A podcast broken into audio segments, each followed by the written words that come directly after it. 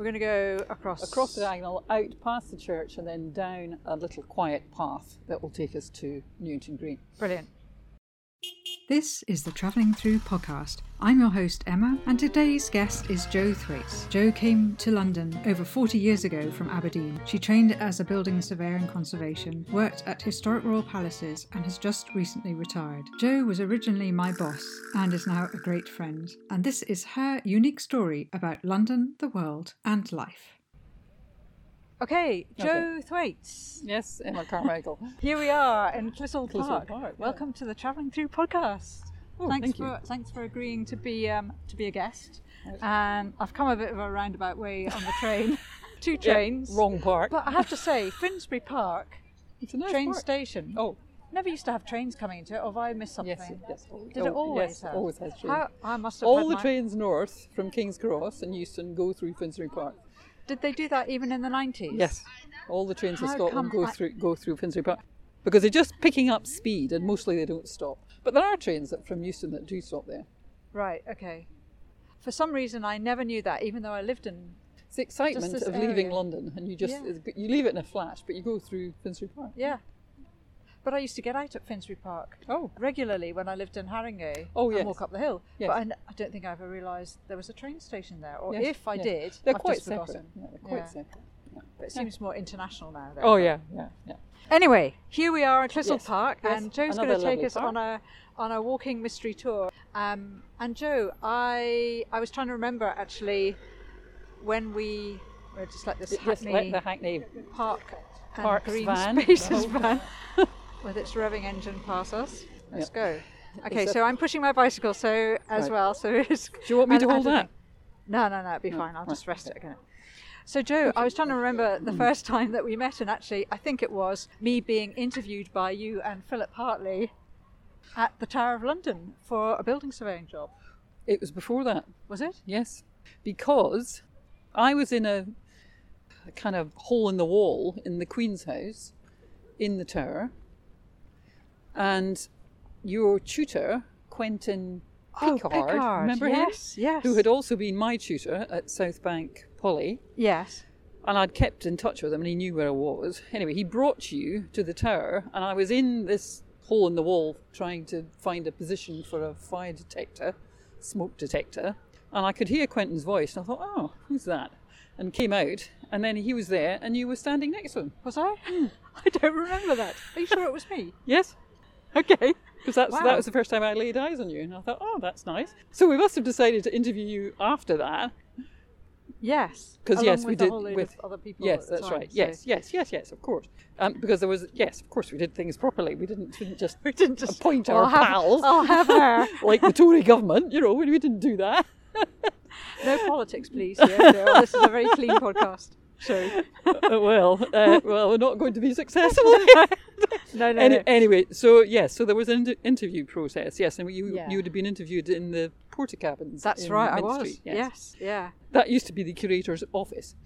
Out of all the historic buildings in the Tower of London, they couldn't find a, An office, an office for the curators. and the the That's fabric. right. And the Portakabin was my office for a number of years as a Yes, result yes, of that. Yes, no, they've now been demolished and removed, and there's no no trace of them at all now. No. Yes, and at that time, all we were doing was fire, fire safety, because it wasn't long after the um, the Windsor fire. That's right. Yes. Um, and there had been the Hampton Court fire as well in '85. That's there? that was So much earlier. Yes. Yeah, yeah. Um, but there was a fire safety project, and we were trying to stop the rest of the the palaces burning down, because um, fire safety wasn't top of their priorities. No. And that, no. so we spent we spent seven years doing that. yes. Yeah, long long time. A lot of Mhm, uh, mhm. clambering onto roofs, under roofs, under floorboards, Yes. in holes, Yes. anywhere where no one else went. We had these boiler suits and masks. First time we used to wear masks. Yeah. Yes. And um, Yeah. but it was great fun. Yes. Very active. Yes, kept us fit. um, Kept us very Kept fit. us uh, entertained. There It were always, always used interesting things in the roof spaces that you didn't expect. Spiders and all sorts of discoveries that we'd make. Yeah, witches, Yeah. witches Yeah. marks on. Yeah. oh, to keep witches away, not yes, witches yes. marks. Well, we recognise them instantly, of course. Yes, of course we did. Yeah. but, yeah, no, it was, it was good fun. It was a good it was a good project to work on, and we were kind of trailblazing fire safety, and we did all sorts of fire safety experiments. We used to set We things did. on fire. I've never stopped setting things on fire. Have you It's not the- no, it's No. the best. It's the best way to test whether something's flammable. Yes. Is to take it outside and Set put a match to it. then you know. And of course, that isn't what they did at Grenfell, and they should have done it. And, uh, Yeah, yes. yeah. So anyway, that's that's what we started. But we were both building surveyors. We were. We, were chartered by then as well, and that wa- that was the Well. I was I was job. actually still doing my uh, Oh, training to become chartered, so I was uh, like a trainee there as well. But, um, Yeah. Oh, well. So there, yeah, I was there for nine years. But you you were there for twenty-seven years. twenty-seven years. My goodness, I know a lifetime. Ridiculous. Wow, wasn't but- what I intended, but that's, that's- Yes. Well, uh, let's let's let's take this right back to the very beginning then, because you were originally born in Aberdeen. Is that right? well, no, I was born in uh, Forfar actually, which is in Angus. It's a bit south of Aberdeen, closer to um, Dundee. But I only lived there for two or three years, and then my mother uh, left my father and went up to um, Aberdeen, which is where she was from. Yes. And uh, well, she, that's where her parents were living, and we all lived um, with my grandparents. So I was brought up mostly in Aberdeen. Yeah. Right. And then you went to Ed- Edinburgh. Edinburgh. Escaped to Edinburgh. Yes, it was an escape. I Was was, it an escape? counting the days till I could leave Aberdeen. I remember that summer. I just had a calendar. And I ticked off the days till I could go home, which was pretty horrible for my mother, I suppose. But so um, I left Aberdeen, and I was still seventeen. Mm-hmm. And because I got a place at Edinburgh Uni, and to me that was kind of the other side of the world, you know, in, in Yes. Scotland. Yeah, yeah, I yeah. was so far away. And that's where I started um, realising there was a whole world, much more than Edinburgh, to, to discover. Yeah. And you And, studied. yeah. What did you study in? in I was, I, at that point, I was studying French and um, uh, European history. So I did that for a while. Then I dropped the French and I took up politics. So I did politics for a Yes. while. Yeah. And my degree, and linguistics, I did as well. Okay. so it was one of those kind of Scottish degrees that little bits of, bits of everything. You know, you, you, you, end up doing a bit of bit of science, bit of maths, and a bit of um, humanity. Well, quite a lot of humanities as well. So, you know, in accordance with the the way that Scottish education, it's much broader, I think, than than you often get in, in England. You know, where you have to specialise Yeah. area. Yeah. So what brought you south to, to London? Hmm. Well, I mean, so many Scots mm, coming south generally come because it's a drive, a focus, or it's something specific that makes them leave Scotland. Because well, so a- many don't leave. Well, at that time, many were leaving. If you wanted to get on in the world, Scotland was not a great place of opportunities. They're quite old fashioned, quite conservative, quite. You know, they just weren't. It wasn't particularly exciting, or it seemed to me at that time. And um, what I what I had wanted to do was become a teacher. I mean, I had wanted to teach. I've always enjoyed teaching, and I'd always that was my sort of calling. I thought. yeah. And um, so at the College of Education, the Moray House in Edinburgh, for some reason decided that they had enough history, because I would have taught history, um, ha- they had enough history teachers and they didn't need to take any teachers in, so they, didn't, they wouldn't accept me. Oh no. And I thought, oh, that's ridiculous. How can you have enough history teachers? You know, there's... anyway, they said they didn't need any more history teachers. And right enough, later on, there was a shortage of them, you know, five, six years down the line. But anyway, at that point, I thought, well, I'm not staying here then. If they don't want me, I'll, I'm leaving. leave. I'm going to So- London. well, no, I went to Australia at that point. oh my goodness. and um, that really was first- very radical. First, first time I'd been in a plane. I'd never been in a plane before. Um, and in those days, there was no mobile phones or anything. So when I got to Sydney after a 23 hour flight, stopping off in Bombay and Bahrain and Singapore, um, I had to send a telegram at the post office to my mother. Arrived safely in Sydney, met Martin, who had been my boyfriend in Edinburgh Yes. and he was he was a social worker. So um, I spent six months in Australia, and of course, when you do something like that, everything is a wonder. You know, everything's amazing. Yeah, because yes. you've never seen much of the world before. So I just had a tremendous time, and I still have friends who are now all over the world um, from that time. You know, because it's just at that time you're just so kind of receptive, and everything's everything's amazing. Yes, Um, yes. But anyway, in the end, I realised that I wasn't going to stay there for the rest of my life. I, I, I did miss the UK. And it, did you miss Scotland specifically? no, or just it, I missed living somewhere where there wasn't very much obvious history. I- I don't mean that there, there wasn't history. Of course, there was history Mm-hmm. there, but there was no sense of having, you know, you could learn from anything else. There's something about the Australian way of life. They live very much in the present, yes, and it was like living in a funny sort of bubble. It had, it, it was, you were so far away from people, other people who thought like me, Yeah, brought up like yeah. me. Um, but also, it's a, it was a very at that time it's quite a divided place. You know, it, the the Vietnamese boat people were coming; they were treated appallingly. yes, Um, I couldn't believe how badly um, Aboriginal people, the the bad conditions they had to live in. yeah, yeah. In the towns, they were sick, ill, poor, and alcoholics. So it was just it was just Yeah. dreadful, Yeah. dreadful. And there was such an awful attitude as well. Yeah. So I spent a lot of time going on demonstrations against that and becoming very politically active in, about in it. Sydney, in Sydney and Brisbane. and Brisbane. Yeah. Okay, but that uh, was in the was that in the eighties? late seventies. Late seventies. Okay, because I was there in the kind of the mm. late eighties, and it mm. was still there. But I, Mm. Was it? kn- yeah, mm. yeah. But I mean, it was. I think it was starting Mm. to improve. I mean, you, not to the degree that I mm. suspect Oh, there it has I saw now. I saw terrible things. I mean, Yes. you know, police behaving really terribly, people being beaten up, people being attacked, just dre- dreadful things. People taking sanctuary in churches and being dragged out of churches. just in Brisbane, terrible, terrible. It's the time of Joh Bjelke-Petersen was very, very right wing, Right. kind of red-necked um, local president. He was dreadful man. So, So- anyway, so a lot of things were kind of about you know the ability to, to take Yeah. action and change things. not kind of not that there. not that things were much better in the seventies in this country. No, not at all. Not at all. either. That's true. And did you feel that your call was stronger to come and focus on? Well, that that was one of the reasons. Yes, that- yes, that was Yeah. one of the reasons. When I came back, I thought I have to do things. I have to be. I have to act. And um, partly because I was I, there was nothing I could do.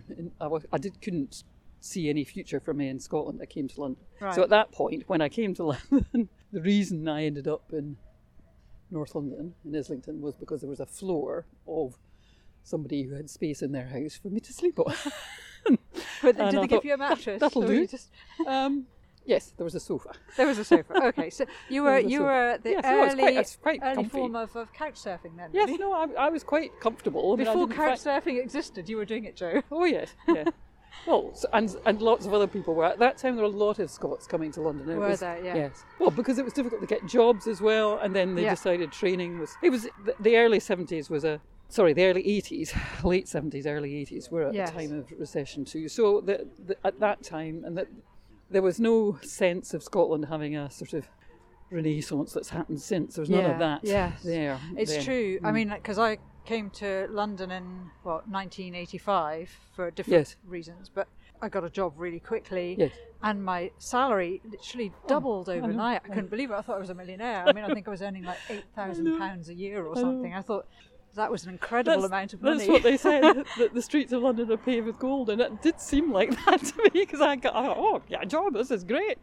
and and of course, London at that time for young people was so exciting. I mean, Yes, the beginning yeah. of punk. It was the beginning of you know all these. They, there were all sorts of kind of lefty rock against th- this, that, and the next thing. And there was you could have a good time as well as fighting the good fight against racism and injustice and inequality and all that as well yeah, and it, that it did seem seem an extraordinarily exciting time. So I got to know a lot of people who had also come to London for that reasons, and a lot of them are still good friends as well. And Mm-hmm. um, we used to do all sorts of things, um, campaigning about this, that, and the next thing, housing, yeah, jobs, racism, inequality of any nature we could think of. yeah. Which is one of the reasons we're going to Newington, Newington Green. But we'll, I'll, Okay, this will so be revealed. when This we- will be when we get revealed there. when we get to yeah. Newington Green. Yeah. Okay, so I will come back to that question then. um, So, so North London, when you were couch surfing, you formed a kind of an affinity with this area, Hmm. and always lived in in the north. Then, is it always Yes, around this area? Yes, always lived Islington, Camden, Hackney, the furthest east was Walthamstow. Okay, which has become very trendy now. yeah, which is, yeah, well, they all are, but they weren't Yes, then. I mean, no. they were all very scruffy. There were lots of squats. Rents were very cheap. I mean, quite often there weren't rents because so you just stayed where you could stay. Mm-hmm. Council housing was um, often empty, so it was easy to get into. I mean, it was it was it was ridiculous, but the, the the council didn't have enough money to be able to refurbish them and let them. Right. But you know, I mean, and there are all sorts of refugees and people from all over the world here. I'd never met so many people from different parts of the world. They were all in Hackney, so I made a lot of Turkish friends, a lot of Kurdish friends. Yes. Oh, it's just because housing was was easy Yeah. if you weren't that fussy. It was Yes. easy to find somewhere to stay, and you just meet lots of lots of interesting people, lots of interesting ideas. And in, in this area, particularly, still a Mm. huge Turkish community, isn't Yeah, there? I mean they have moved a bit further north now, but Yes. yes, yeah, yeah, and, And- and they're established. You know, they're yes. Londoners. You know, that's just Yeah, yeah, it's like Like we second, all are. third Yes. generation Yeah, yeah. as well. Um, They used to call me a sweaty sock. a sweaty sock. That's what the Why? Cockney rhyming slang for Scots. a. Scot. Yes. Sweaties. That's nice. I know. That's what I. anyway, At least it wasn't because you had sweaty socks. Well, maybe, well maybe I did. maybe you I did. they never told you. so, how did you come from um, couch surfing, shall we say, to becoming a chartered building surveyor? Hmm. Um, managing the Kew Palace project, getting an MBE, um, It's not an MBE, it's an MVO, which is MBO. I beg your pardon. Yeah, MVO, uh, uh, getting just- an MBO. Well, yes. It- Well, it- I mean, none of it was a- planned. None of it was planned. No. No, I mean I had to get work because you had to work, and then I thought I was working as an admin assistant in the Borough Engineers at Islington, Yes. which was a very interesting place because that's where they, they dealt with drains, sewers, street lighting, all the things that you know this make a place work. The you know, it- infrastructure yes, of, yes. of London. Yes. yes. and I got to know the people, and the people there were uh, they were they were all Londoners, and at that time, it was uh, in Islington Council. If your dad worked for the council, then you worked for the council. Okay. So there was this whole network, generations of people that worked for the Borough Engineers. And once you got to know them, because they were very suspicious of me because I was a sweaty and And you were an outsider from the all north. the rest of it. A Once funny you got to know them, you, you realise that actually, you know, they'd they'd put their heart and soul into creating um, the infrastructure of Islington. So there were drainage engineers there, um, old men who Yes. never looked at plans or drawings or anything, but they knew where all the drains, all the what the ins, the inverts were. They knew how deep they were. They knew the condition of them, all that sort of thing Yes. Yes. and they just knew it like the back of their hand. You know, it was just like kind of, and they were so interesting. You know, I found it very interesting because they could tell you who lived where. And, but that's amazing, isn't it? Because even if they retired, their sons or daughters or Well- whoever, the, the wealth of knowledge was kind of passed down. well, But- un- until Until suddenly there was no one. And then what happened? It was well, a. until the eighties when Yes. everything started being privatised and deregulated. Right. So, um, I, I remember a day at the Borough Engineers where about oh, 10 of these guys retired. I mean, there were many of them, and they were all in their 60s, and they retired, and the amount of experience that was lost overnight Yes, was yes. just shocking. Right. And they were never replaced. So now you don't have drainage, drainage engineers in local authorities. You have architects and contractors Yeah. and between them they sort of muddle through. Yes. But all The you know, knowledge the, the gone. beautiful engineering of Yeah. the Victorian sewers and the infrastructure that was put in place and was regulated when all these North London terrace houses were built yes. is fallen into a terrible um, state of repair. Yeah, so yeah. you know that's why when the roadworks are there, it's because a sewer's collapsed or a pipe's burst or something. Yes. And yes. there's no one maintaining them. There's Yeah. no one who even knows exactly where they are. That's No. why they have to dig up the road. So this super sewer that they're Hmm. Building now, Well, will whether that will take the strain off? it'll help, Yeah. but then all the infrastructure that feeds into that is It's Victorian. still, yeah, still, still in a bad state, fragile state. yeah, yeah. Yeah. I remember we went down one of the sewers, didn't we, by the tower in our Yes, waders. That's right. That's right. Yes. No. That, I mean that was that was when I, down there. That's when I decided to become a surveyor. It's when one day the drainage engineers, the sewage, the big, they're called main drainage engineers, and they were always kind of sort of broader and dirtier than the, the other engineers. Yeah. And they said, Do you want to come out and go down a sewer? I said, Yeah, okay. And um, they've plied me with all these stories about rats. You will see rats and they will fly at you because Oh. they're, and it looks like they're going for your throat. But they're not. What they're doing is they just they just see the light between your head and your shoulders, and they fly past you. They're escaping. Oh, I see. And of course, the story is that you know these are vampiric rats underneath the streets of London, which they're not. Anyway, so once they told me that, and I kind of got over the, um, they then just put me in a big bucket and lowered me down this hole. I said, "You all right, Jo? Yeah, yeah, fine, fine." got down there. Anyway, there's somebody down there, and the the bucket clanked from one side. oh my goodness. Anyway, when I came out, and it was fine. It's you think sewers would be just it would be overwhelmingly smelly and horrible, Um, but they weren't. They, yeah. was, they were fine. You got used to it, Yeah, yeah. and it was so interesting to see how carefully they'd been made, beautiful brickwork, brickwork, yes. and how each intervention, each um, insertion from a new property yes. built in Victorian times, beautifully made with a nice haunching and shoulder, you know, beautifully made. And that was what they did. They were inspecting those penetrations into the main sewer to make sure they were properly formed. Okay. Um, so of course, be no- leakage and all nobody that. does that now, No, and no. they've they've fallen into disrepair, all Yeah. beneath your feet. You don't know until there's a swallow hole or the road collapses. yes, yeah. And that's what they did. And anyway, so I just thought this was great. And I thought, oh, this is great. I'll, I want to do what you're doing.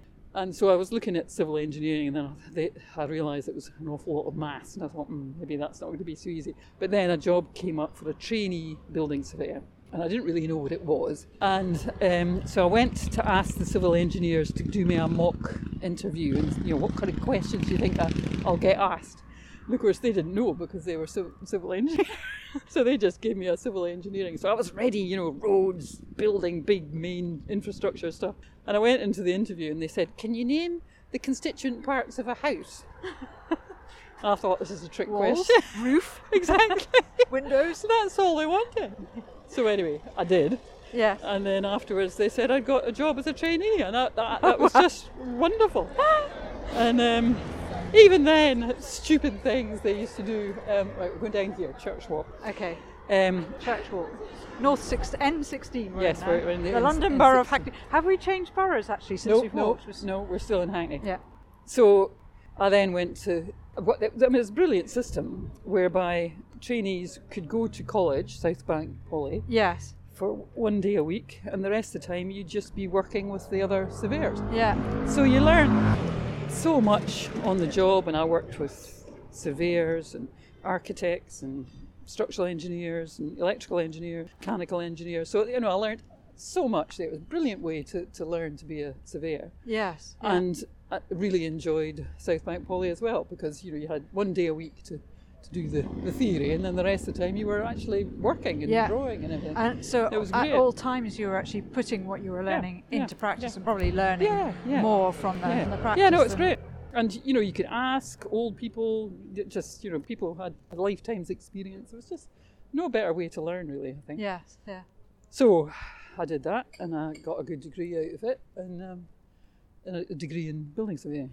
And you know, I used to have, I used to have help with my structural structures because that was what I was worst at Yeah. from a structural engineer. You know, what, what, what more could you want? yeah, yeah. Um, it was just, it was a great way to learn to the, the, the trade of being a, a surveyor. I think. sure. Yeah. yeah. And then from from So- there, what got you into kind of the conservation work? Well, and- Isling, and- Islington was a very old borough yes. and also had had very few borough architects. They'd been there a long time and had resisted a lot of the uh, 1960s demolition that happened in the rest of London. So even now, you look at Islington, there's very little high-rise building in it. yeah. It's all street level. yes. It's all um, kind of human scale. It's not. It's, it's very carefully thought out. Most of the estates in Islington were designed by the the borough architects department, so they were done in house by people who lived and worked in Islington. So they were they were very sympathetic. And even now, you you can well, Islington now is a very kind of posh place because a lot of the houses, and th- these were the ones that they put me to work on, were refurbishments of Victorian or Georgian family houses into yeah.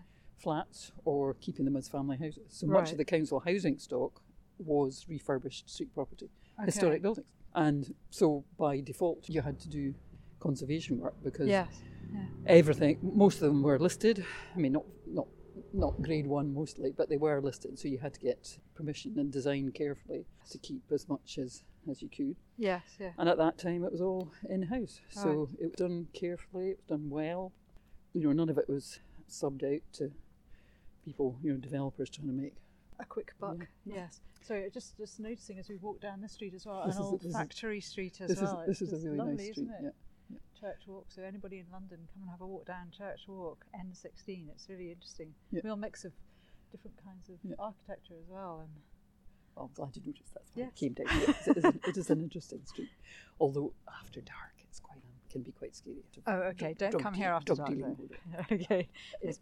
But then you've got and that lovely little house like that. That Yeah. so yeah, that yeah. that's obviously been there for a long time. I think a lot of the new ones have been there's been a you know there's been a, a terrace or a bit of a a mews Yeah. garage like this, and they've de- been demolished. But some of them have been made into. I mean, they would have all been little factories. Islington Yeah. and Hackney were covered in little, um, you know, places where people would make everything they needed. Right. so- So, little artisan factories Well, or small. They, small they were fa- factory. I mean, they would be making daily requirements. So Yeah. dairies, um, metal workers, well, and horses, of course, as well. I mean, all the horse, all the horse. That's why these buildings are here because they would have been stables and carriage, carriage Yes, houses yeah. originally. Okay. Hmm. But yes, so it was Islington, and we are approaching Islington. We are going from Hackney to Islington In Islington. Okay. because at Newington Green, one side of the square is Islington. right. We, Okay. We're going to look at my very first job. Oh wow. Okay. The anticipation. when when I was a trainee surveyor. Well, it's probably a bit of a letdown. yeah. I know. But anyway, but no, you're but building you- it up, don't they? It's just no, I'm just amazed it's still there. I mean, how many years? It's kind of forty years later. It's still there. But so after after leaving um, or, or moving was- on from Islington Yeah. Council, is that when you went to HR to Yeah, Historic yeah, Royal. Palaces? So um, Well, yes. I mean, so I did the the five years so that was degree. 1995, was it? 1993. 1993, yeah. Because I uh, joined 1995, yes, so two right. years later. Okay. So that when that Jo. happened, Yes. um, I was part of the architects department by then. It was called the technical services department. That's where I was a qualified surveyor. Um, so I worked with a huge number of architects, and it was it was a great place to work because Yeah. everyone was really kind of busy. There was lots of work going on, and it was just everybody worked hard. And then you also kind of socialised together. Anyway, so I applied for this job at Hampton Court because I was interested in fire. I was always always interested in fire. And they said they were setting up a fire team, and this is what we do. Oh, great! So I went and got the book about the fire at Yes. Hampton Court, Yeah.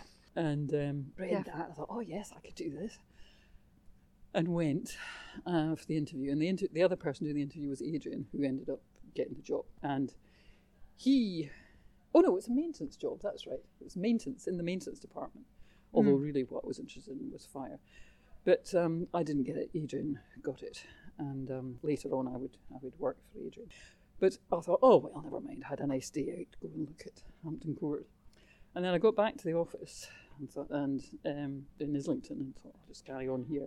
then somebody phoned me up and said, we'd like to offer you another job at um, Hampton Court, and I assumed it was someone else at Islington uh, pulling my leg, Yes. and I said, yeah, all right, very funny. Put the phone down. Jo. And then I went round, it was one of the landscapers I suspected. And I said, that, that was you, Noel, wasn't it, on the phone? He said, no, it wasn't. I said, yes, it was. And he said, no, it wasn't. Oh no. And I thought, oh, maybe it was Hampton Court. anyway, too late now. I put the phone you slammed the phone down. Anyway, so luckily, thinking it was a prank. Stephen Bond phoned back, and Right. he was the surveyor of the fabric at Hampton Court then. yes. and he had we'd had talked about fire and he just he said there was another job and did I want that um, which was in the fire team and I thought yes I'd much rather do that than maintenance so yes. I he did phone back and I, I didn't put the phone down this time I said yes and I, I thought brilliant and that's when I went to work for Philip for a short while and then, we, then we went off and set up the fire team Yeah, yeah, yes. And Philip is now a surveyor in Wellington, isn't New he? Zealand, In New Zealand. yes. But you know, I was just thinking how things have gone almost like full circle Yeah. because you you've just retired and almost immediately we've had this horrendous 2020 Yeah.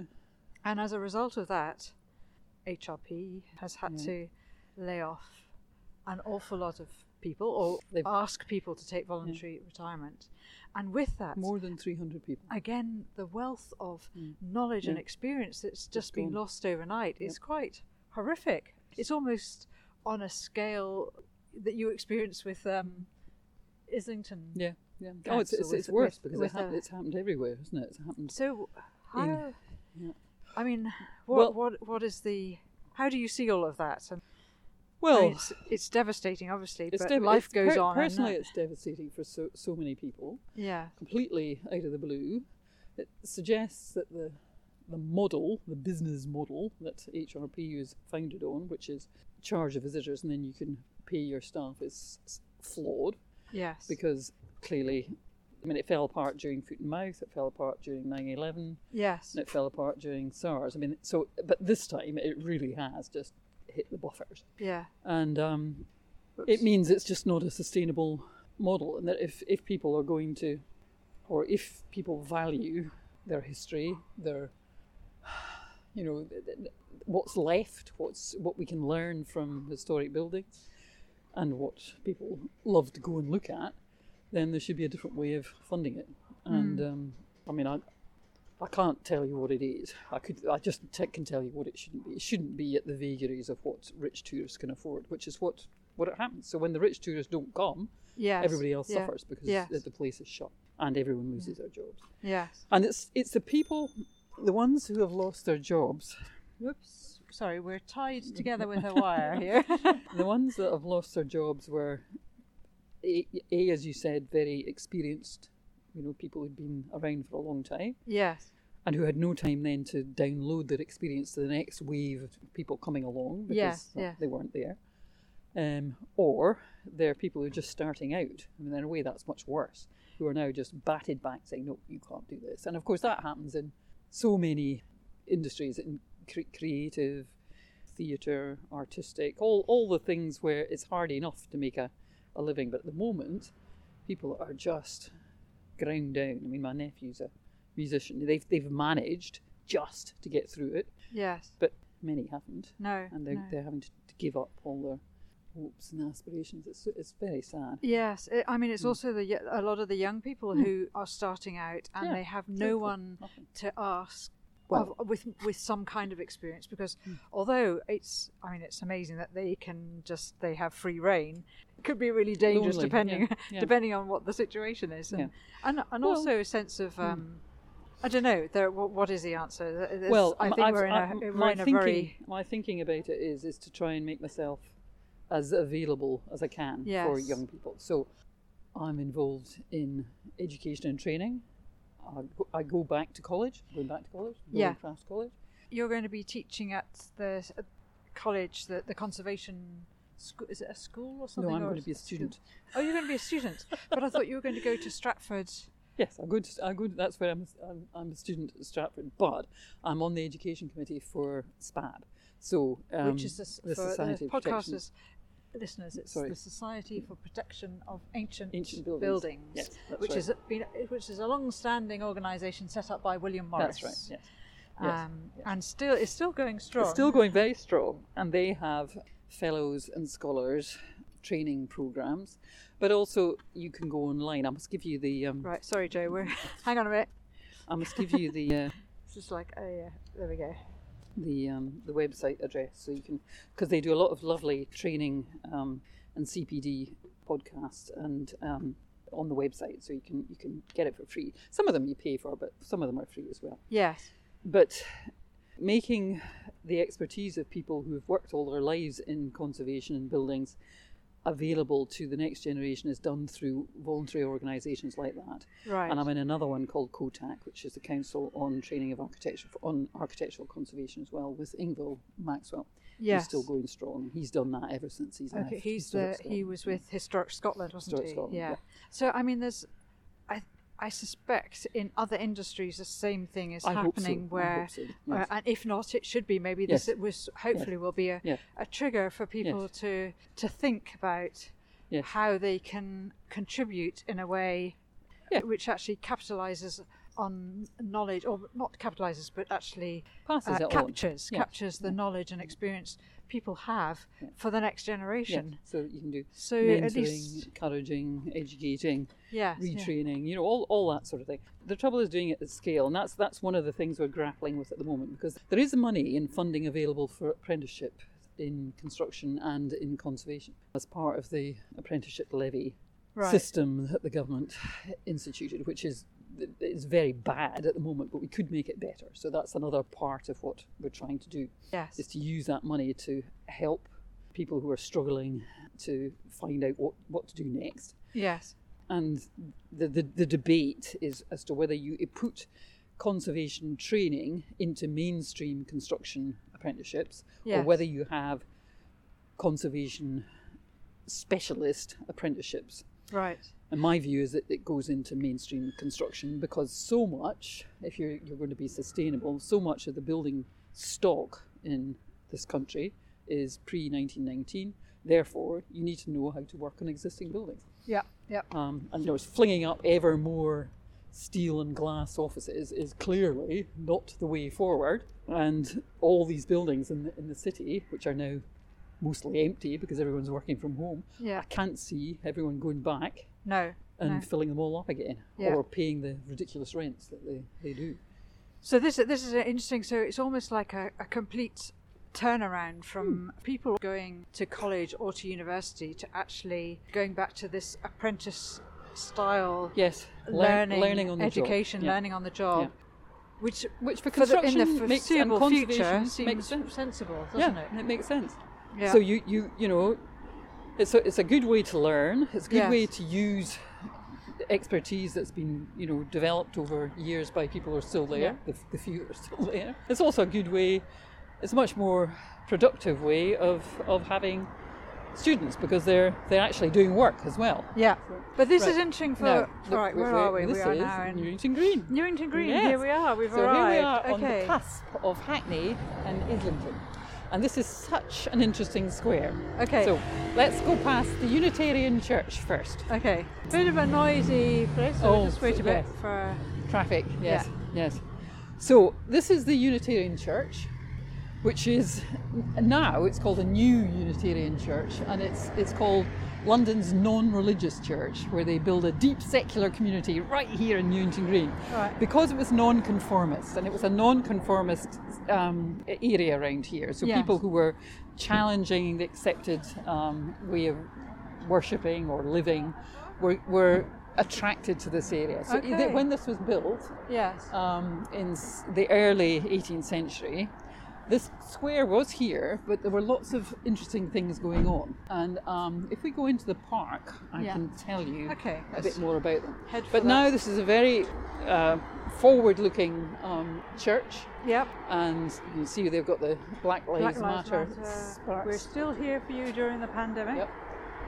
Hashtag believe in good. So that's quite. So there used to be, or maybe there still is, um, uh, a jazz cafe in Newington Green. Yes, Is it still here? um, Because I think I've. That's what I've come to. So just let this Um, guy go around. There's a big dance trolley. hall around the corner that hasn't. Oh, right. Are you going in there? you just did too much. Oh no. There we go. sorry, sorry, I forgot. That's all right. Yes, Right. we are s- attached once more. Okay. Right, okay. Yeah. Um, yeah, there was a place called the Weaver's Arms where you could go and listen to music. That's what it was. It was nearby. It's a big dance hall. Oh. I haven't been okay. out for years, but it was another haunt when I was in the 70s and 80s. Yeah. right, we just crossed Right, just here. let these people go by first. So. Oh, it's a busy little area, isn't it? There's the whole notion of retirement. I mean, you chose to retire at a time where, and then suddenly, a lot of people Had no choice. had no choice No, but no, to to- think retirement was actually the best thing. Yeah, yeah, yeah. Um, and so mentally, that's g- well, for was- you. You're you're in a prepared, yeah. unique kind of group of people who retired at a at a point with perhaps a lot of goals and ideas of what you were going to do, and then coronavirus came, COVID nineteen, lockdowns, and how how did that has that really affected you this year, or have you found it's just been a year to to process the last twenty three years and Yes. start putting ideas yeah. into motion and plan, or has it? Well, it's it's it's been fine. I mean, I think when you retire, when you stop having to go to work, which for the first time in my life since I was in my mid twenties, Yes. um, you have to stop and take stock. So let's go over there. okay. We're in the, in the Newington Green now. You have to stop and think, I'm having a rest now. Yeah. And I think people do that for maybe about six months, where you stop having to get up for work, which Yeah, is such a lovely thing. You don't I have to get on the tube. Don't go on the sh- oh, I just do not miss those crowded, crowded trains. But the thing is, the thing is, at the moment, nobody's doing Everybo- that. everybody's doing- working at I home. know, So I it's like everybody's I know. everybody's doing what you're doing. I know, but it doesn't matter. It's still enjoyable. Yes. it's still enjoyable. And I did get sick. Um, I mean, when I left the office at the tower, I thought, oh, I'll be back here in a couple of weeks and I can clear up and finish off then because I actually retired on the 22nd of May, which is long after lockdown. And I thought, Oh, did you? I yeah, that. I thought I had leave to take and everything, and I thought, oh, um, I'll have time to clear up. Yes. so I left the place in a bit of a mess, and I, I never, I never went back till actually in July. I went back, and everything had a kind of little layer of dust all over it and tumbleweed, and it was very odd. Um, but uh, I sort of didn't realise the severity. I don't think anybody did at the, the end of March. People didn't really mid March. nobody no. really really thought this is going to be it for the rest of the year. No.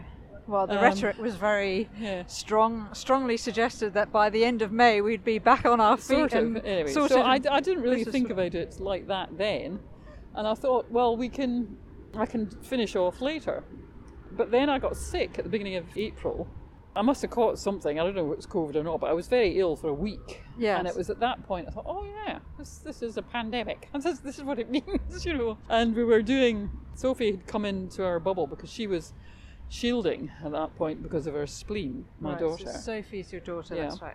And she had her spleen removed yes at yeah. birth or very, when she, when she very was a child yeah. yeah. So she was yeah. naturally quite. Um, So she she was recommended to shield. Since then, they've decided that you don't have to shield; you can sit there. Yeah. Um, but as a teacher, the schools the schools were closed at that point as well, so she couldn't go to school. Right. And of course, Being that, a teacher, she teaches Spanish and. she teaches Spanish and um, English as a second language. So she deals with a lot of children whose first language isn't English, or refugees um, who just arrived. Yes. So, um, it, it kind of hit us then that, oh yeah, this is quite serious. I mean, Pat was retired too, so he said it didn't make much difference to him because he just carried on the Pat, same. your husband, Yeah, had had yeah. retired a couple of years earlier. Oh, earlier, he retired he? 10 years earlier. Oh, had he? Yeah, long time. Right. Anyway, but it, but it didn't. It did. So that that's the first six months was okay because the summer was lovely. We could sort out the garden. I could sort out all sorts of things. It was just there was always a worry, the, the kind of that you might get it. None of us wanted that, but um, and it was it was in Hackney. It was hard. There were a lot of people that died. In our street, there were three people. Three people who died of COVID. Really. Three what pe- what age were they? They were elderly. One was one wasn't that. They were in their seventies, eighties. Yes. One was in her sixties, she, but she was a heavy smoker. But they were all people we knew. You know, Yeah, we didn't yeah. know them very well, and they were all Afro-Caribbean descent. Um, so yes, they had underlying conditions, but actually, you know, many people do. You, you can't tell just by looking at people whether they have, you know, an under, No. underlying, and it's just just as awful when this suddenly happens because it happens so quickly. Yeah. One yes. minute they're in hospital, next minute they're, they're dead, and and have to be buried in the most appalling circumstances. Yeah. Yeah. So we couldn't go to any of the funerals. One of one of the um, the families next door to us, they was were. that the West Indian family? Was that with George? It wasn't. No, George. George is fine. He's ninety, but he's fine. It was, his, it was his son-in-law actually. Oh my goodness. Yeah. Um, and uh, so Carmen they went to the they had the funeral a long time later. It took ages to organise it because they were all stacked up. There was no you couldn't have a funeral quickly, and we did the flowers for it out of the garden. She and I made sh- sheaths of flowers for it because florists couldn't keep up. They just couldn't keep up with. Um, I mean, it was. It's sort of hidden. You know, you didn't hear about it. You didn't because it's. You know, you got the statistics, but you didn't see. The reality. The re- no, yeah. you didn't. Yeah. I mean, every now and again there'd be television programs about what was like in hospital, but when it's like that every day, it's kind of not news anymore. You know, it doesn't doesn't, and it, they don't report it with this relentless um, awfulness, which it was. It Yeah, was just, just yeah. dreadful.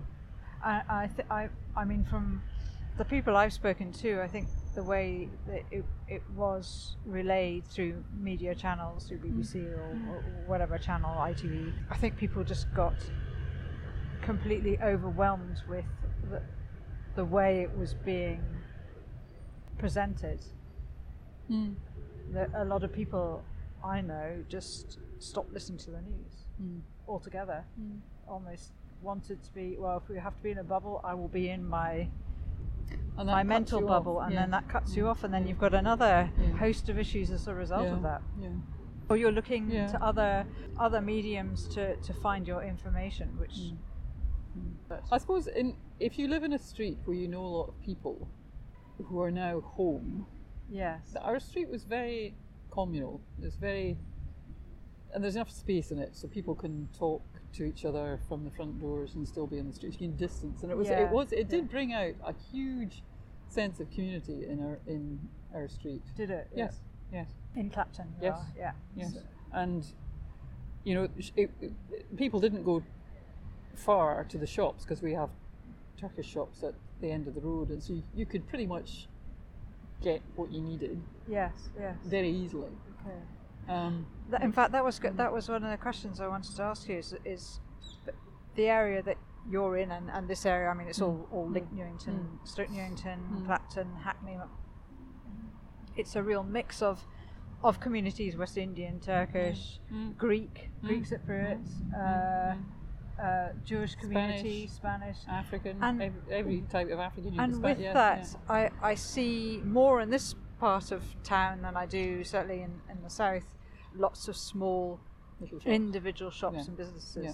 And I'm wondering, have you noticed through this period, have they all survived? Yeah. Have, they have. Pretty So much. that's good. They're long established. People shop local. People do Yes, because these yes. are they're good shops. You know, they're shops that have everything you need. Yes. They also they don't have much um, overhead. They often own the shop, the property themselves, so Okay. because they've been here a long time. So you know, not, that, no, there's no rent hikes. It doesn't happen that often. yeah. Um, And it's and family, they're big families, Yeah, big, big families. families, Yes. and it's their livelihood. So they all pile in. yeah. And you find that you find that during the riots as well. Remember um, 2011? There were a lot of riots Hackney. Yes, that's what I was just coming. Well, Mm. I came to. I stayed with you because I'd just come back from Sarajevo actually, Oh, and um, and I was walking back, and the riots were taking place, and I was thinking, my mum was going, "Where are you?" yeah, but then you found these huge Turkish families would defend their shops yes, very well, and they did. They, They weren't did. looted. yeah, you know, and, and there's yeah. I mean, it's just. I mean, it's it. It's fairly kind of basic, and um, you know, there's. It's all there. There's sta- shops that sell staples, but Yeah. for there's enough variety and there's plenty of fruit and veg, and you know, plenty of what you need. There's not the fancy food you get in Waitrose. There's not the you No. know, pre-prepared meals, all that sort of thing, which is much better. I think I've eaten much better during lockdown. More than I- healthily, yes, yeah, yes, than I than I did before, because you've got time to cook. But so there's an ambulance going by. During during lockdown, there would be the the traffic on the road were ambulances, and because we live near Homerton Hospital, Yes. and you knew they were COVID. You just knew. yeah, yeah. It's just just awful time. Hmm. So here we sit in Yes. Newington Now, Square. so the reason is- the reason yes. that I brought you here is because it is a very old square. The houses that we're looking at, if you see the houses behind, behind the pavilion there, the two big London planes, you can Yes. see they are brick houses, but underneath that they are timber framed houses. Are they really? and they were built in um, the 16th century, 17th century. Sorry, so they, they date from 1652, and there probably were houses there before, but that was the time. By at that time, this was not London. This was Stoke Newington or Newington Green, and it, London was far to the south, and there was fields between here and London. Yes. So what happened is that people who were kind of chased out because they weren't um, they were non-conformists and dissenters religiously that that was important at the time would come and live here. Right. Right. So it became a place for radical ideas, um, different ways of living, and the Unitarian Church on the other side of the square. Yes. And these houses were built then. They, they were almost destroyed because they were derelict by the 1970s.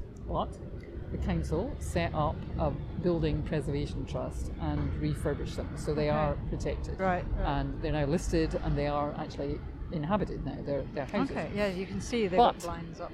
The most famous person to live in them was Mary Wollstonecraft, and she set up a school here. Right. Mary Woll- Wollstonecraft was born in the 17, late 1700s. Um, she died in 1797 Mm-hmm. in childbirth at the age of 38. She wasn't very old. How many Um, children? Well, she had two, Right. but she didn't get married until she was 38. She was a very radical person. Her father had been, um, can't remember what he was, but he was he was abusive and drunk, a drunkard and lost all his money.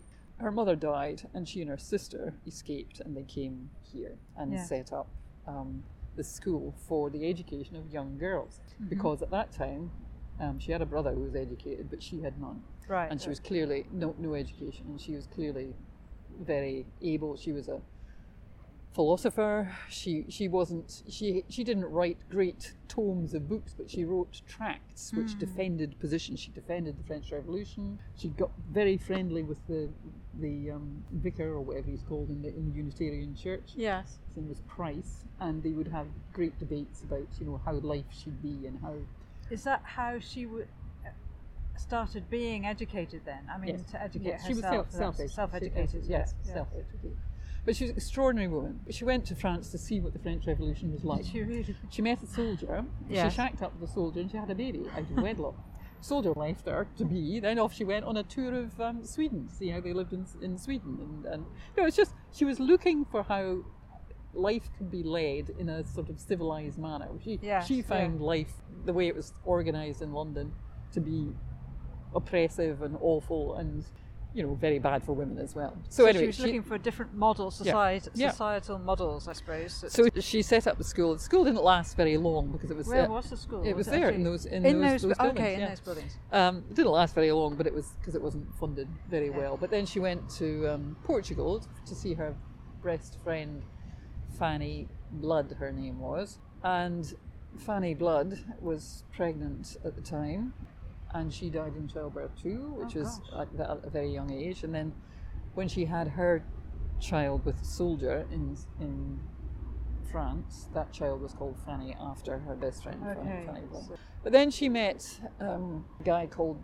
George, somebody or other. I can't remember his name, but he he was an anarchist. He was he was another radical thinker, and she did get married to him, and she had a child with him, and um, she died in childbirth at the age of thirty-eight, just a few months after. Well, not in childbirth.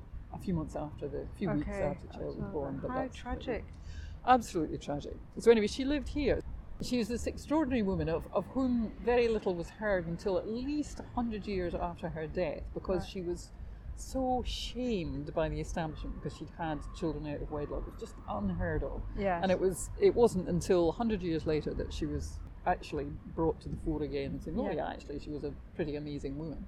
Her daughter, the one that she had when she died, was Mary Shelley who Okay. married Percy Bysshe Shelley and wrote the Frankenstein stories. Oh my goodness. that, okay. was, that was her daughter. So that's one reason. Yeah. There's there's history here. The other reason is the Labour Club is here. That building over there is the Mildmay On the Labour corner Club, there, yes. the, the red brick Um, building. yes, yeah. which has got it's one of these old old labour clubs. It's basically a drinking establishment where you could go and have on a Saturday night, and it's still it's still there. If you look at any of the old films about Ma- like Made in Dagenham or any of the, the 1950s Yes, yeah. and 60s, they're filmed in there. Oh, they they still have Okay. a big hall, dance hall, and a stage with a glitter curtain. all- Okay. still all It's in still there. all yes. my goodness. So every now and again, it's usually the film set, but you can have parties there. So one day we'll have a party Yeah. in there. We can go and do that. Um, and then behind us, there's um, a school, and then behind that is another estate. It's one of the, the pre-war estates where my first big job was, which is a nursery. That's Okay, in there, Bronte yeah. House. But my first little job was some securities railings in there. In and they of were flats yes, this block of flats. Um, One, not two, very three, prepossessing. four, like five stories, is it? Like, Yes, yeah. yeah, And um, they Hathersage Court, it was called, and they, they they had problems with people climbing up onto the balconies, and they wanted at the back they wanted security railings. So the standard is kind of horrible security railings and spiky things. I was, "Rah, rah, rah, doing that. Let's just so we'd have a consultation with the tenants, and I said, well, how about these? And they're just mesh. And then we could brighten them up with a little bit of circles, bubbles, maybe. Just Yeah. Anyway, they said, "Oh yeah, that's a good idea." So we did that. Are they in. still there, do you know? They're still in. Oh, we'll have to go and have a look then. We'll have a photo. mean, they're not very. No, but it's your first prepossessing. job, isn't it? It was my first job, and it was just a way of saying, "Well, look, let's try and brighten this up and make it a little, little bit That's great. better." My it cost nothing. The contractor did it for nothing. Wow. um, and you, because he'd never been asked to brighten up his railings before. Crikey. And you never thought you'd be doing the railings at Hampton Court Palace and No, then Kew no. Palace and one extreme to the other. eh? Well, well, you have to but start that's somewhere. lovely. But I think Yeah. to, your, that your that your roots and and you have very strong connections to the square is just yes well, Islington was where Sophie went to school, and her nursery is just down the road there. She went Yeah. to nursery, and her best friend lived around the corner. So yeah, and I had another best friend who lived up there in, in Petherton Road, who now is, is, she was Australian actually, and she, Yeah. then she went back to Australia. She's in Australia now, and yes, it's just it's a place where it's become sort of home. You know, yeah. yeah, I don't know what how how you decide that, but home to me is London rather Mm. than Scotland. hmm Yeah. And did this the square ha- has it always been a place where you've sat and thought about oh this is the beginnings, or is that something that's come very recently that you've realised all the different connections?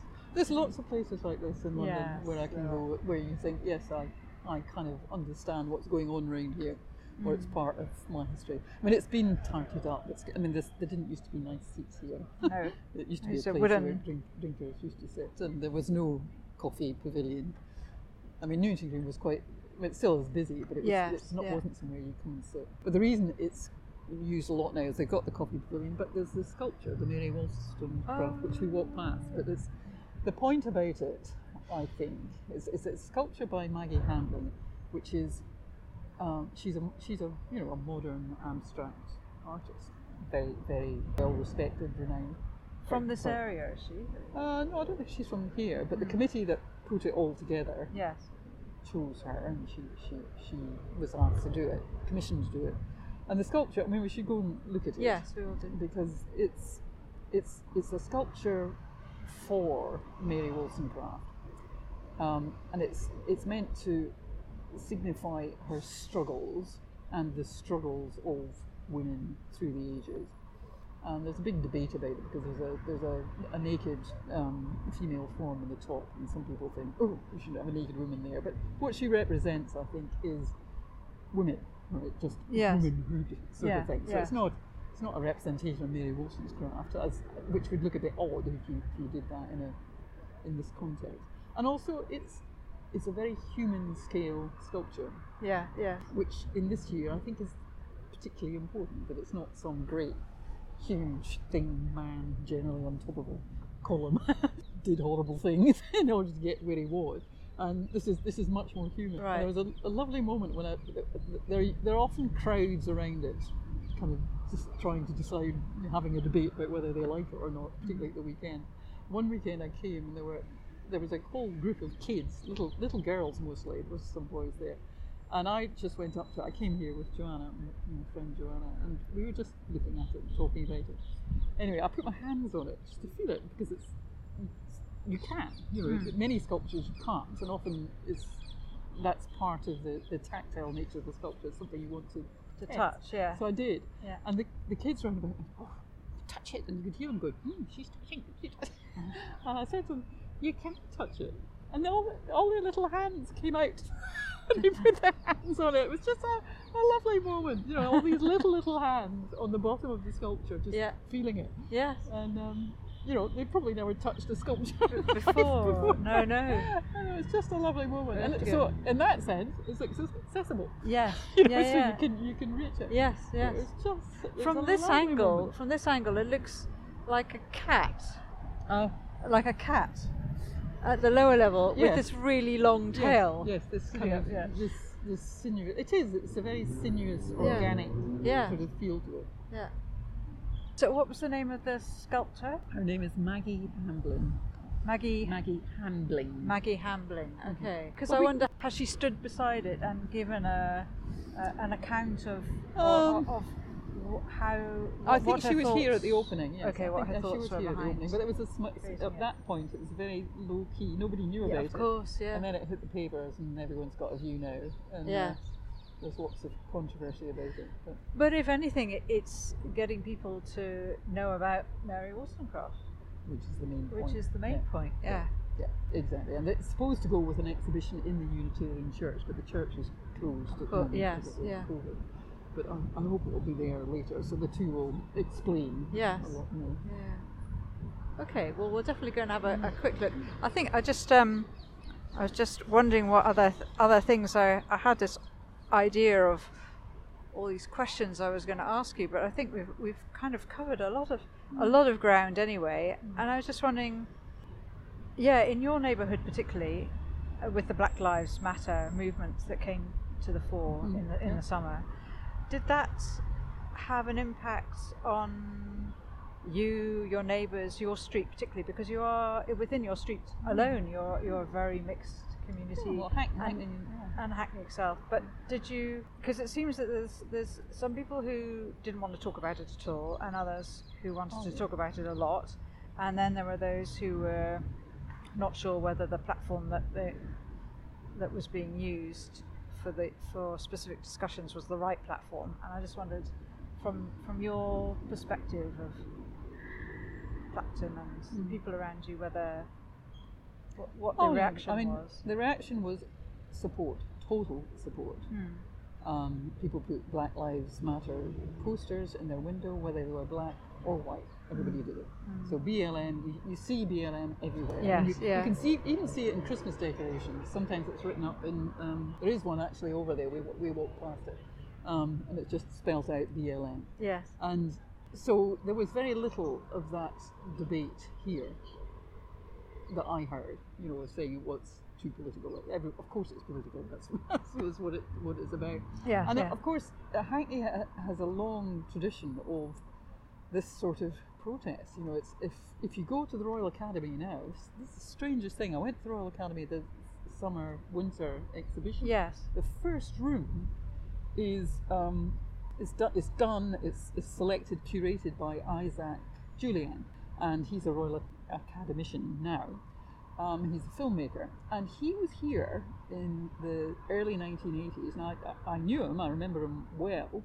And there were the same issues happening here. You know, same protests happened outside the police station over various people who were you know, wrongly accused or were killed in police stations here. And you, you think they say it only happens in America, but actually the, the case of Colin Roach happened here. Mm. And now, I was surprised, but it's part of the, the summer winter um, Royal Academy exhibition. The first room is full of images that were taken by Isaac then Right. of the Colin Roach um, demonstration. It- And they look, you know, you can see it's early 1980s, but they're saying the same things, the same messages, the same sort of protests, mostly black then. I mean, there were a few white people, I was there. But now in Hackney, it's much more mixed. It's a lot more white, a lot more, more black and white and Turkish and everybody else. Yeah. Yeah. What you see on the news were all those big demonstrations in the city. Most people didn't do that. They had local ones, so you did, they didn't get onto the, the news. So with Carmen, my next door neighbour, we went to the one at um, Hackney Town Hall. There was a big vigil there, and then we went to another one down by Hoxton, which is another candlelit vigil for Yeah. um, George Floyd. And you know, all these little local things happened, but they, they didn't get the, the the coverage. And you know, they were for they were to keep people safe because you had distancing, everybody wore masks. and Yeah, you were- yeah. and that sort of depth of feeling about it wasn't really conveyed by the big demonstrations, angry demonstrations that you saw in in the t- centre of the town. I mean, of course they were important and you know, Yeah, yeah, but they you know they happened much more low key way here. yeah, yes, Because um, I think here you'd find very few people who would argue anything else. yeah, Like you don't here. I mean, I have seen it in other parts of London, where you see Black Lives Matter up on the wall, and then black scored out, and someone says All Lives Matter. You know, oh. you think brilliant. You know, it's just completely missing the the point. point, yeah. Completely missed the point. Yeah. Of course they do, but that isn't the point. Yeah, When, it- yeah. when it's you know black people being killed, institutional racism, all the rest. of it. yes, yeah, Um, and here, of course, there are many figures in the council and in the police who are black as well, which means that there's a much more understanding of in, in, institutional racism. I'm, I'm not. I, I agree it still exists, yes. but there, it's been a debate all along. It's kind of not new. It's, No, it's, no, no. It's, um, it's been a long struggle. Mhm. I mean, it's great that it's kind of the whole issue has come to the fore. It's not great, obviously, that the way in which it happened. Oh, but well, exactly, yeah. Young black people are much more aware and empowered by uh, Black Lives Matter and the amount of literature. I mean, bookshops here are full Yes, of black, yes, black yeah. literature, which is fabulous because it you know, didn't, didn't get a, no, get a look in before. no, it didn't. Um, No. I think it's that depth of empathy as well within London as a as a whole, which is which is very encouraging and positive. Although there's still a long way to go. Oh, there is. There is. I mean, look at West Ham. West Ham last weekend booed them taking the knee at the. the um, Did they really? Yes. And then they were defended by George Eustice, the, the government minister, saying, No "Oh, well, not everybody agrees. It's too political." Yeah. Nonsense. You know, it's just that's Yeah. these are these are just fundamental human responses, and you can't accept that. No. And football's one of the worst. Yeah. Human rights. Yeah. Yeah. Yes. So sorry. One final question, Jo, Yeah. before we freeze in this in this dank. It's a bit. It's very dank, bone-chilling London. Yeah. Well, December not as cold as day, was. That that's true. Yes, my ends of my fingers. I think I'm beginning to lose contact with. yeah, exactly. Anyway, but just one last quick question I want to ask. Um, as a woman Mhm. And a single mum, Oh, yeah. bringing up your daughter in London, Yeah. what advice would you give to other women in a similar situation? It, um, or would you, ha- or would you now give to your your younger self? I know the times were different to to now, but fundamentally, Well, I, I never look back and regret anything. I don't regret anything. no. So don't do that. Good attitude. I don't do that. Yeah. I mean, I think, oh, maybe I could have done that different. But I, if you can learn from it, fine. But I think someone coming to it's just it's just to be open to everything, to to talk to everybody, to you know inquire, to be curious, to just embrace everything that London has to offer, which is not so much this past year, but generally it's mm. it's an extraordinary place Yeah. because all the world comes here. Everybody Yes. comes here. Everybody brings things to London and, and to you know, discover them and Hmm. be part of them and understand what's going on around you and what happens what happens in the rest of the world. Yes. So- But how do you how did you as as essentially um, not a Londoner at the start and Mm, having mm. Sophie and, and integrating into London society and bringing up a child at the same Mm. time in in a, in a society which perhaps you didn't you didn't understand as well as you do now. Mm, mm. Well, I was lucky. I, because I was political, Yes. right?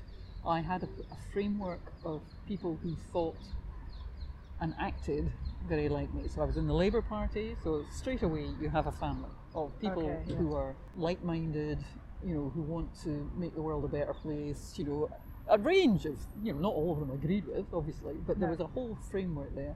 And people were kind, you know, people gave space and time, and, and ge- generally people are kind, you know, Hmm. you, you can be unlucky, but most most people will help you Yes. and are generous with their time and their houses and their space. You know, they, Yeah. they were generous, and so I've tried to do that. You know, as I- as I go along. So I, I always take people in if they haven't got anywhere else to go. Hmm. Yes, You know that I um, and my house is open to everyone. Um, you know, I love to have people come and tell me what they're doing. So I've always had students or you know people come from different parts of the world to come and stay for a while with, in the house if, so they get on their own feet. You know, Yes, yes. just as a stopover. And that's because it was that's how it, London felt to me when I came. It, was, it was a welcoming place, and I Mm. Right. find welcoming people. Yeah. Yeah, I did. So, Okay. y- and you know, it's it's for some people they they they find it's not welcoming. It can be lonely, but partly that's because they haven't found the little networks that exist. Exactly. And you find them by inquiring and kind of scavenging around and looking for them. Yes. And you know, Seeing the being- ones that being are for you brave. well, Yes, yeah. being a little brave and thinking, all right, that might be awkward, but it could be a whole new arena of, of friends and contacts and Yes. you know, people, Yeah. people that you can share discourse and ideas with. And that's the thing, talking, talking. Most important thing is to talk. Yeah. And London's great for that. People do talk. It is. Mm. They do. Yeah. They do. Not like Aberdeen. Aberdeen. Aberdeen's got its own mix of people who've come from abroad because of the oil industry Yes, and everything. yeah. So It it's an now. it's It an yeah. yeah. It wasn't when I left. Yeah. Yeah.